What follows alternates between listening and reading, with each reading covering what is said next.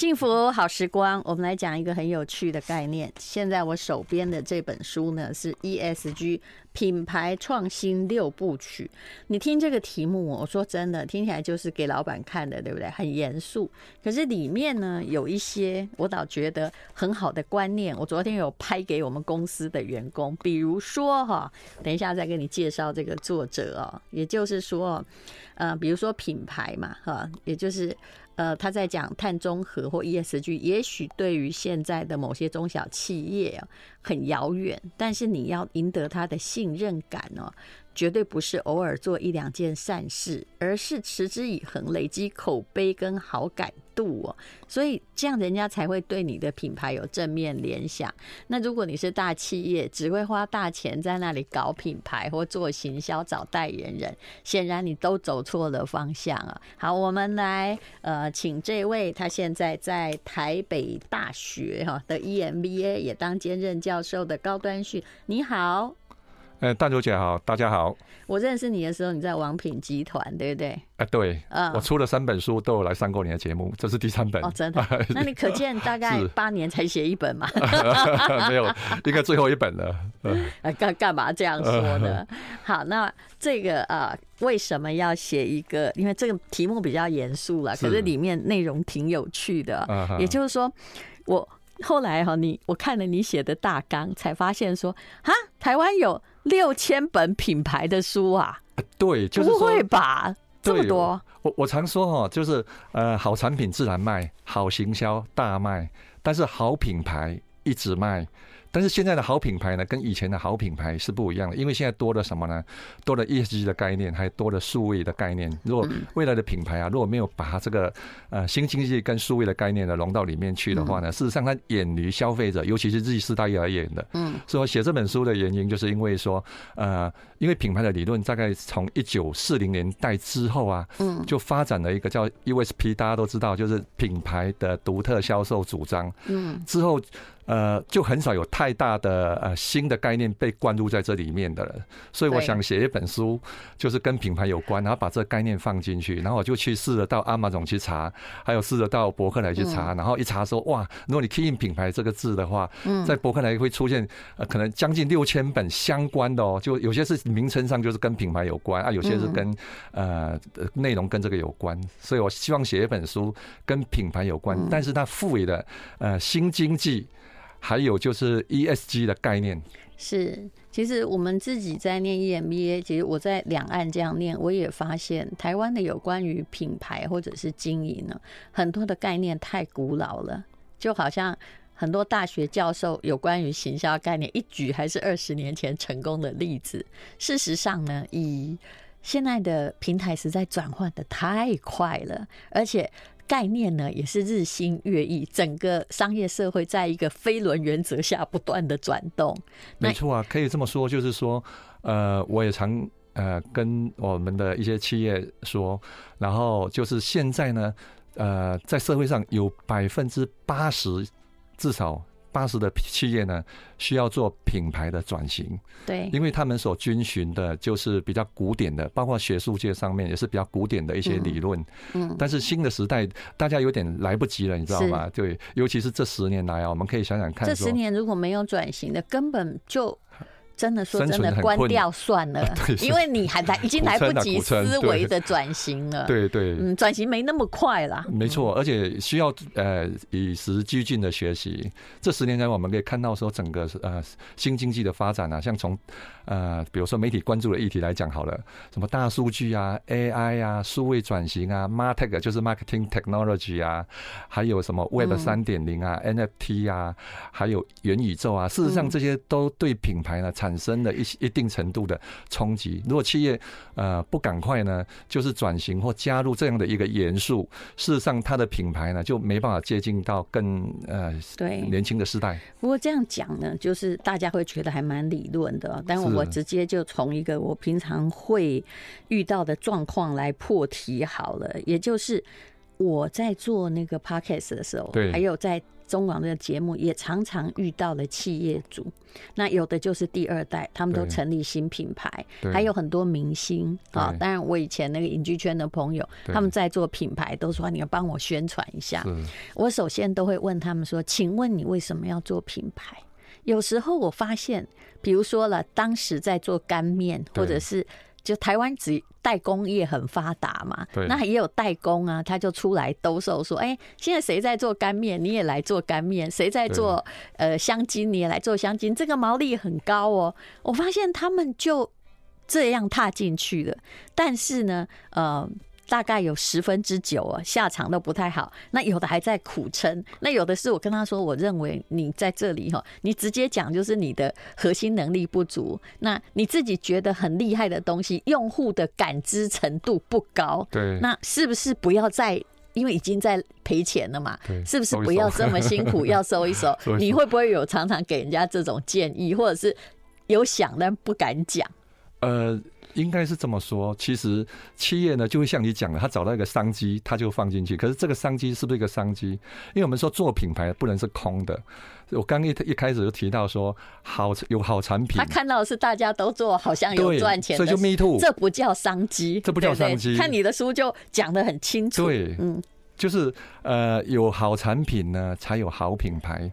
那什么叫好产品呢？就刚你提到这个概念，好产品呢，一定是说要符合几个概念。第一个，它一定要有差异化，对，就是跟别人家是不一样的。就是哎，你你做咖啡，我也做咖啡，那我的咖啡跟你什么不一样？哎，像你的咖啡就很特别，我太太就非常喜欢。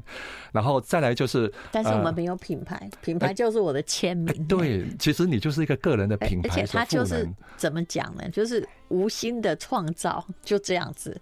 但是。不是在做生意啊，呃，很多其实品牌的来源呢，就是有几五个方向嘛，其中一个方向就从自己的兴趣开始是发掘。那我们讲到讲到说，那你那我们做了这件事情啊，这个产品在市场上呃跟别人有没有不一样啊？如果我的产品跟别人有不一样，那请问说这个产品呢，就是是不是消费者想要的？嗯，对。那第三个就是你自己能不能做得出来？那我们用用比较学术的角度来看的话，就是这其实就是在讲说竞争者分析啊、消费者分析啊，还有自我分析嘛。就是我们做出呃他们家想要的，他呃他们家没有的，然后另外一家想要的啊，我们做得出来的。对你讲的哈，这些都是做品牌的一些要义，其实没有很没有很难。对，可是呢，很多人呢就是。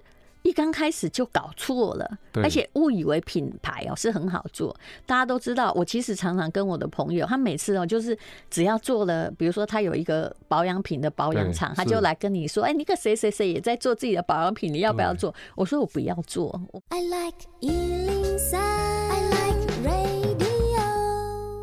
好，那么我们今天请到的是高端训哦，来讲哈，这这这本书看起来好像 EMBA 的读物啦，但是其实你仔细看，你可以看出里面哈，比如说以我们这里的收听的听众而言，好了，很多人就动不动要投一个品牌，然后就说那个现在哈谁谁谁做也很赚钱呐，我们来做啊，但是其实。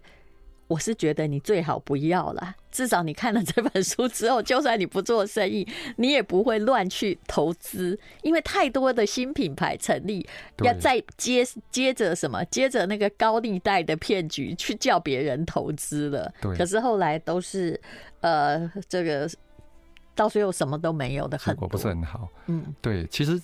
呃，不管说你现在手上有闲钱要去投资一个品牌，或者你自己要去呃建立一个品牌的话，我觉得说有两件事情啊，你一定要先想清楚。第一件事情呢，你要做的这件事情，就是说你要做的这件事情，它的市场是不是够大？如果市场够大的话的话，就是你至少可以在里面分到一杯羹。那如果这个市场就是够大，呃，不是很大的话，那怎么办呢？通常有时候我们会选到一个小产品，嗯嗯，哎，比如说，哎，我们现在去做有机的什么蔬果汁啊，或有机的咖啡啊，那我们就要想说，我觉得你讲这个讲的很好，嗯，那到底要不要另辟一个品类？每次会来跟你提这个提案的人，自己都讲的好厉害、好崇高、好伟大哦，嗯。那首先他就要看说他的这个品类啊。他切入这个会不会有成长性？嗯，因为因为如果说这个品类虽然很小，但是它未来会成这个大市场。那我举例来说，就要在餐饮，呃，像有些人很喜欢做餐饮，哎，就开一个店，然后他可能开一个就是呃巴西窑烤。嗯，那巴西窑烤有没有人吃？有。可是有没有很多人吃？那可是没有。那有没有很大的成长？一年你会吃几次？对，一年一年会吃几次？刚需程度不足，刚不足，然后。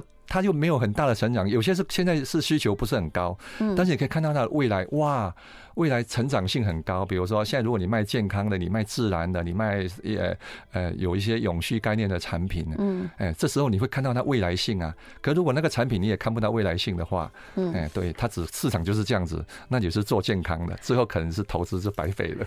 其实看你这本书，我觉得大家最要看的就是从那个。五十七页看的时候，哈，这有时候我鼓励大家，也许一本书你看不完，但没关系，你不要从第一页开始看，你可以一本书，你如果只要看到哈一些问题啊，你觉得发人深省，它就是一本好书。这是我对书的看法，否则这是一个资讯爆炸的时代。品牌创业的五个关键问题，我觉得可以来。问一下大家，我常常遇到那种有机食品的，说：“那你你为什么要创？”他说：“呃，因为这对地球很好。”我说：“那跟地球很好，跟大家对你跟你的印象有何连结？你有何能力？哈，结果你还是依靠一个代工厂啊！而且有些人很妙哦，他做品牌哦，他不是在内容中用力的，他是在哈那个包装上用力。”他就觉得这样我可以卖的比较贵一点，包装做的跟爱马仕一样，就可以卖他个三分之一价钱。你应该也看过很多这样的事情，其实里面没有东西呀。他他把重点放错了，是有些人是以为说做一个品牌，把包装做漂亮一点，然后把装潢做美一点。事实上这些都可以为品牌加分，但是还是回到核心，你有没有好产品，就是符合消费者要的。这些产品有没有达到他的痛点？就是说，他为什么要你的这个产品？就是说，如果他要你的这个产品，那你再去把包装啊、把装潢啊做得漂亮一点啊，其实你的就大大的为品牌加分，就真的可以做到。是，那你这里面讲 ESG 哈，我们节目也讲过很多次，就是绿色经济。以后呢，你可能要吃一。块从挪飞飞过来的鲑鱼哈，可能是现在两倍价格，因为它会可能啦哈，就什么时候开始收不一定，它会为它的碳足迹来收费。那么所以很多呢都在做环保，可是我也遇到另外一个问题，它的 ESG 真的做的挺不错，一切都环保，但是你知道，比如说环保的瓶子可能是非环保的瓶子，因为要另外造嘛，它就要花到三倍的价钱。以目前来说，对，就。就呃，有人呢就做了一个沐浴巾，然后他也有得奖，因为他真的太环保，一切的规则都是环保。但是他讲了很久，我就问他说：“那请问你里面的东西跟别人有什么不同的？”你就发现，就连绿色经济也有，我觉得他已经走偏锋了，你知道吗？他做那个很好，但是请问你里面的东西有什么不同？啊，然后还有很多企业就拿着说哈，我这个是环保瓶哈，你如果拿回来的话哈，可以换换三块钱。可是问题是你那一瓶哦，可能是可能是八百块啊，对，就是等于是要消费者做环保，对，然后你再收环保的利润。可是其实这个消费者都看得很清楚。嗯，那重点是说，它里面装的这个产品啊，就是除了价格之外啊，它里面装的这个产品能不能打动消费者？比如说，如果你或者它的功能性比较强，对，就是功能性，比如说洗发精、沐浴精有特别长头发，是是，哇，那这个。就找不到这种洗发精，然后你又很环保，然后你可能可以卖比人家贵一点点，就是你的产品就符合说，哎，我有差异化，跟别人不一样，不是 me too。但是没有，他就是把外面做的很环保。对啊，其实应该说很多百分之八十或九十创业的产品或投资的品牌都是这样的，那怎么办？对，其实你也有看到，对不对？对，你也不能说，所以我觉得这本书里面就是说，你也不能只讲 ESG，你要看说，哎，你这个品牌的核心竞争力在哪里？来，我们现在就来问品牌创业的五个关键问题，我觉得第一个问题就问的很核心，说不好意思啊，你为什么要创立这个品牌？那你通常这样问，你有很多学生嘛？对，他都怎么回答你？对，什么才是比较好的答案？OK，就是为什么创要创立这个品牌，就是基本上就从说呃品牌成立的中心思想开始，你有没有一个中心思想？比如说，有些人是觉得说，呃，他想要去做一个例例如刚刚讲的说，呃，更环保的品牌。那但是他怎么去发展出一个环保的品牌？是包装呢，还是回收呢？还是一个呃什么废电废五金的回收，然后变成是一个可以永续的概念呢？嗯，或者是像贾博斯这样子的话，他呃可以告诉呃呃消费者说，我要鼓励大家要做大梦，要 think different，然后他创出来的产品都非常非常的好。就他从这样的中心思想去切入，像伊隆马斯克也是这样，要挑战不可能嘛，这是比较大的一个概念，从这个品牌的中心思想开始。这第一点里面我要陈述上面是这样子的。那如果讲到第二点的话，就是说，那那有些人可能不是从这样的角度切入，他可能刚开始只是看到呃消费者呃有一个需求，比如说消费者呃现在对一个产品他的需求是说。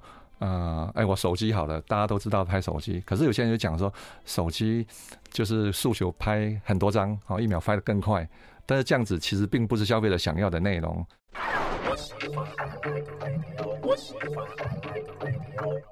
我觉得品牌哦，就是有人跟我说为什么不做品牌？我说因为我不知道我的核心能力跟哪个品牌可以挂钩啊，我就是我自己啊，而且啊。我后来讲出一点，大家就懂了。我的形容叫，我跟你讲哦，品牌如婚约啊，哼！如果你只是一个网红或者是平台，我就是婚姻介绍所而已。那至于你们两个会不会真的很麻吉啊？我只能按照我的能力去帮你选择，说 A 跟 B 看起来刚刚几对啊呢，对吧？啊，这个东西好像这个人会适合你哦。可是品牌这个东西很可怕，它是婚约。你只要一结婚之后，要摆脱很难啊！摆脱，就算你后来哈哎成功了，当然很好，但几率不高啦。哈，如果你没有任何原则的话，但失败了呢，你可能就是哇。后面哈那个退出还是有门槛的，你要赔好多东西，还有面子的问题。对，嗯，但有时候我都劝大家不要面子，不撑就不要撑，都已经赔成这样了，你不要撑了。所以我们可以看到疫情来的时候，很多品牌啊，其实就是忽然间关掉，其实他们有一个很好的机会，赶快有一个很好的借口把它关掉了。对，那刚讲到说品牌，你说的好正确。其实那时候老板就说：“哦，刚好不会没面子。”对对 对对，因为疫情，赶快发遣散费，这算是很有道德的老板啊。对的，嗯。那刚提到说品牌如婚约，我觉得说这是一个观点。另外一个，我是觉得说品牌。经营品牌就像减肥一样，其实是没有止境的，不能今天做，明天不做，不然就会又这个 前功尽弃。前功尽，前功尽弃。好，那第我们来讲品牌的创造。第二个问题就是说，请问啊，这跟如果你没有要做生意，但你在投资，你就要去看哦，你的投资项目，请问它对社会或消费者有什么意义？我常常看到很多人的品牌只对自己有意义啊。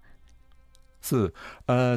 就是说，消费者呃，对社会和消费者有没有什么意义？就是说，你做了这件事情，他们有没有感觉？我举一个例子来说，呃，像 Airbnb，大家都应该有用过。那像这样的一个平台，其实他为什么会创立了这个事业？然后其实大家当时也不看好啊，嗯因为他就是做了一件对消费者很有意义的事情。对，但他太难搞了，因为他的那个技术含量比较高。对，然后中间那些人如果没有 IT 技术，而且每个人都很难控，你怎么知道提供房子啊或什么的哈？是一个精神正常的啊？对，嗯，所以呃，我们等下品牌有呃，但是呃，就是。参天巨木，始于三寸之苗嘛，哈，我们也不要说他这么大了，我们就觉得看不起自己。我们也可以是小小的，呃，可能从小小的一个店，其实你看星巴克啊、麦当劳啊，呃呃，这些其实也是从一个店开始嘛。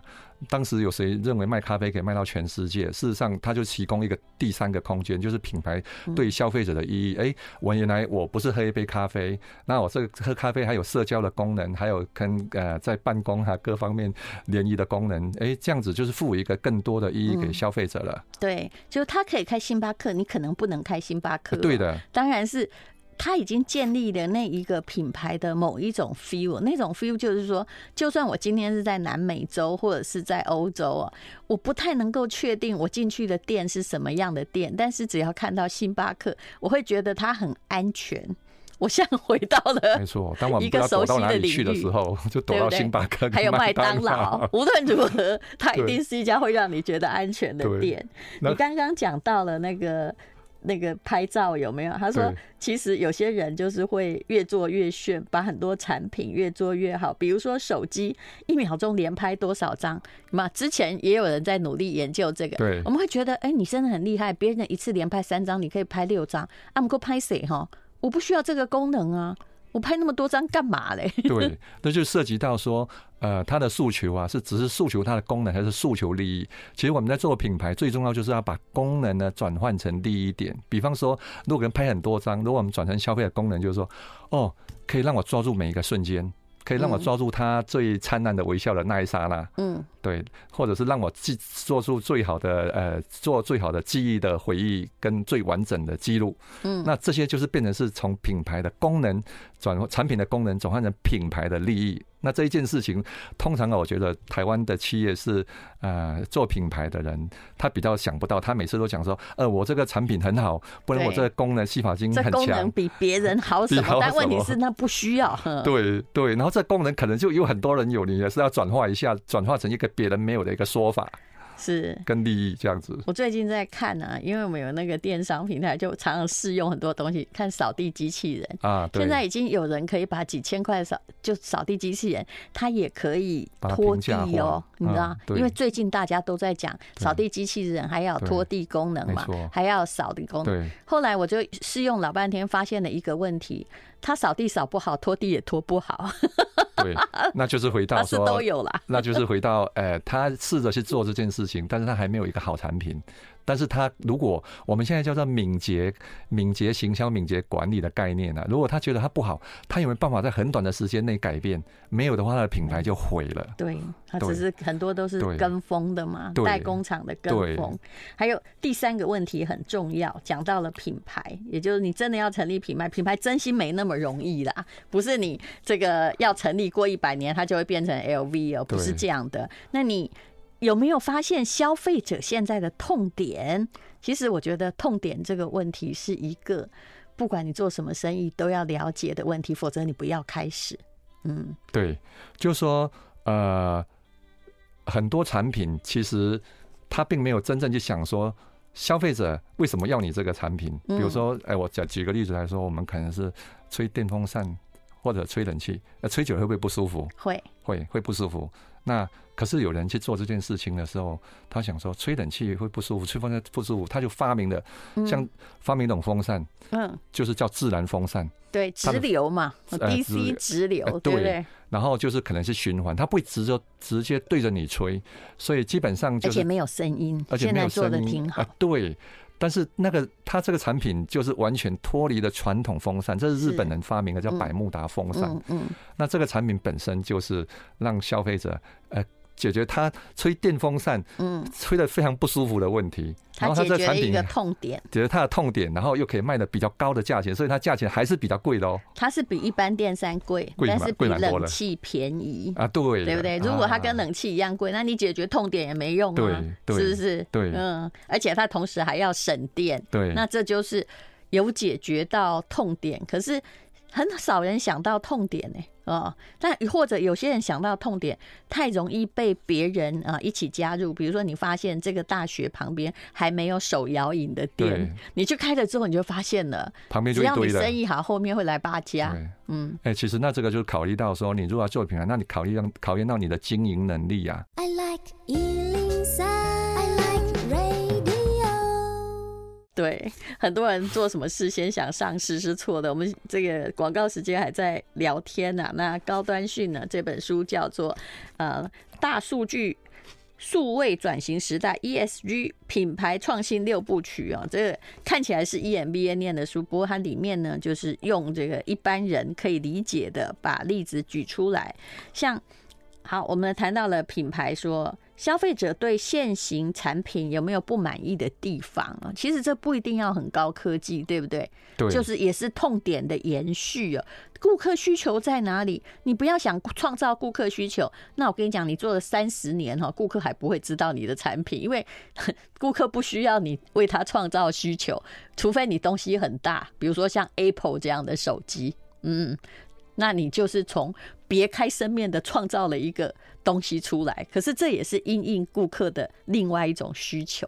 对产品的原来的不满意。嗯，对，其实其实去创造顾客需求，去教育顾客是最笨的。其实我们过去有一些失败的案例，要去教育顾客说，呃，吃火锅，嗯，然后可以用干的。那你知道，在以前在大陆，他们不是有一个火锅店，就是那种干炒的，有没有？然后再加呃，另外你要再点汤什么之类的，但是那个火锅就干的，叫做麻辣干锅啊，有这种东西啊？对，然后那是干的火锅。那事实上被引到台湾来的，你去彻底改变那个消费者的认知，去挑战他。对，因为他在台湾是没有这种饮食习惯的。对。但是有人就开了这个店，就是挑战消费者的需求，然后就变成要去教育他。嗯。当你去教育他的时候呢，你就是很难成功的，因为他没有这个需求。就是你要花的力气跟金钱都超乎你的想象，动不动想要教育消费者的创业者，我看都是失败的。对，只有什么人会成功，就是大企业会成功，因为他们口袋有的是钱。对，但是我们一般呢，中小企业或个人要去创业，绝对是不能去教育消费者。你应该找说市场里面现在消费者要的是什么东西，比如说，呃，他可能是每天都需要拖地呀，嗯，那么那每天拖地很辛苦，所以就有人去想到说，哎，是不是可以发明一个什么好神拖这样的一个工具？其实拖地最痛苦的不是在于拖地嘛，是在于要把那个拖把扭干。对，然后不管怎样哈，以前用的。那种 gasok 来那种也是扭不干，对不对？对，所以好神托它的痛点就在这里。不过也是因为哦，虽然它有专利，这个太好被模仿了啊。对，嗯，大家都想得出来。没错啊，那就是变成是说，当你有专利，然后这个专利都被挑战的时候，就考验到经营能力啦。那就是说，怎么样做的比别人更好？对。隔壁隔壁也有，那你这你也在做，那你有没有办法？隔壁一看说：“哎呀，你珍珠哈，珍珠奶茶，你不可能申请专利的。”对，因为我只要哈随便再加一点点东西，你的比如说黑糖珍珠奶茶，对，你的珍珠奶茶呢就没有特别了。对，那我们可能要特别一点，说珍珠可以大颗一点，或者是大呃大杯一点，或者是说加一点松露珍珠奶茶，哎，让它有更多一点的亮点。但是你要加的这个东西，基本上是消费者能够接受的，你不要弄的一个又是对它完全没有意义。他不能接受，然后又要去教育他。对你，你让我想到，就是你以前在王品嘛。对，我记得我以前认识一位企业家，他开了一个松露餐厅。那么，那我刚开始去试吃的时候，我就知道他会倒。为什么？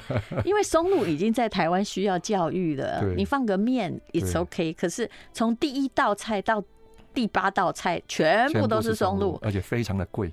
对，我觉得没有人受得了的。对，我也有去吃过那一家餐厅。哦，真的吗？对，像 像这种新开的，我们都知道要赶快去吃。你太慢去吃的话，嗯，你就知道了。其实你来不及了。你举的这个饮食哦，就是一个好例子啊。其实连那个海底捞，他在大陆做的风风火火，他在台湾其实跟在大陆做的状况也不一样啊。对，就是要在地化。嗯，就是像刚我讲的那个呃火锅，要这样子用干锅的方式去吃，事实上是不符合这里的呃民情的。是，所以后来就是只能退出市场。嗯，对消费者没有意义。其实这个就跟你说日本拉面好了。对，大家很多拉面店一样，一定要给你冰水，像日本一样。哦，对。他就说，这个我们日本人都喝冰水，但你不要教育消费者，台湾人就是不太喝热的拉面，吃冰水怎么样？啊，对，哎，没错，这是很好的例子，就是我台湾的消费者绝对不会 在吃饭的时候喝冰水的，但是西方跟日本的文化比较多。嗯，对。还有第五个品牌问题，就是你个人的兴趣有跟这个品牌的。你要做这个品牌创业相连嘛？相信很多人都不是哎、他们都是因为啊，我刚刚好认识亲戚做什么工厂，我就来做做看，或谁很好，我就来做这个。对，其实。呃，如果是我们个人或者中小企业要创业，这是一个很好的切入的方向。为什么？因为你喜欢，你如果喜喜欢美食，那你可以自己去创立一个美食频道啊，你可以变成 YouTube 啊，从 YouTube 慢慢做，也许或许就可以开一家网红店，然后就变成是一个小生意，小生意就慢慢的把它扩大。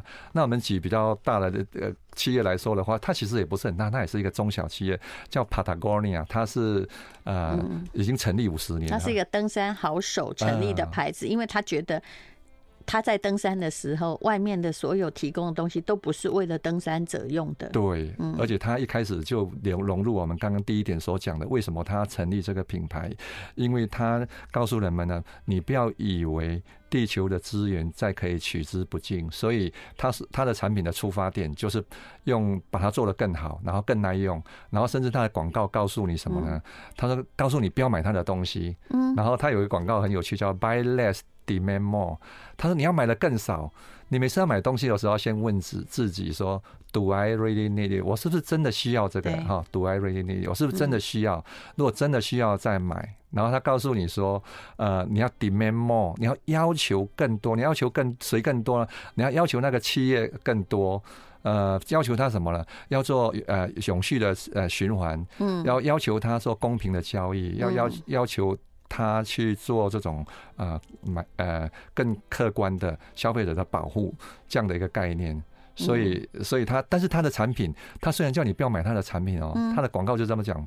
Buy less, demand more，但是它的产品每一年都三十趴以上的成长，已经做了五十年了。就你不用买很多啦，它的价位虽然高，但是有达到你想要的某种功能，对对不对？然后又耐用，所以它就你就不用一直买。然后它甚至还成立说，如果你的衣服有啊呃穿坏了，那你可以，它可以帮你回收。嗯那消费者现在就很认同这样的概念啊，你的东西又好。哦，就好产品又好，然后又可以满足我在呃户外啊、登山啊的需求，然后你又有业绩的概念，嗯，哇，那就是符合了整个完美的品牌的一个组合了。嗯，但人家也搞了五十年哦，刚开始的时候也不一定有人认识，而且他刚开始的时候品牌是比较少的。你现在要做一个品牌啊，很多人都。一做品牌的时候，我发现哦，就他们都想很远，一做就想要做百年经营，对不对？对啊，然后呢，但事实上家身上呢也没有太多的资金啊，想得很天真呐。对，就说呃，要想百年。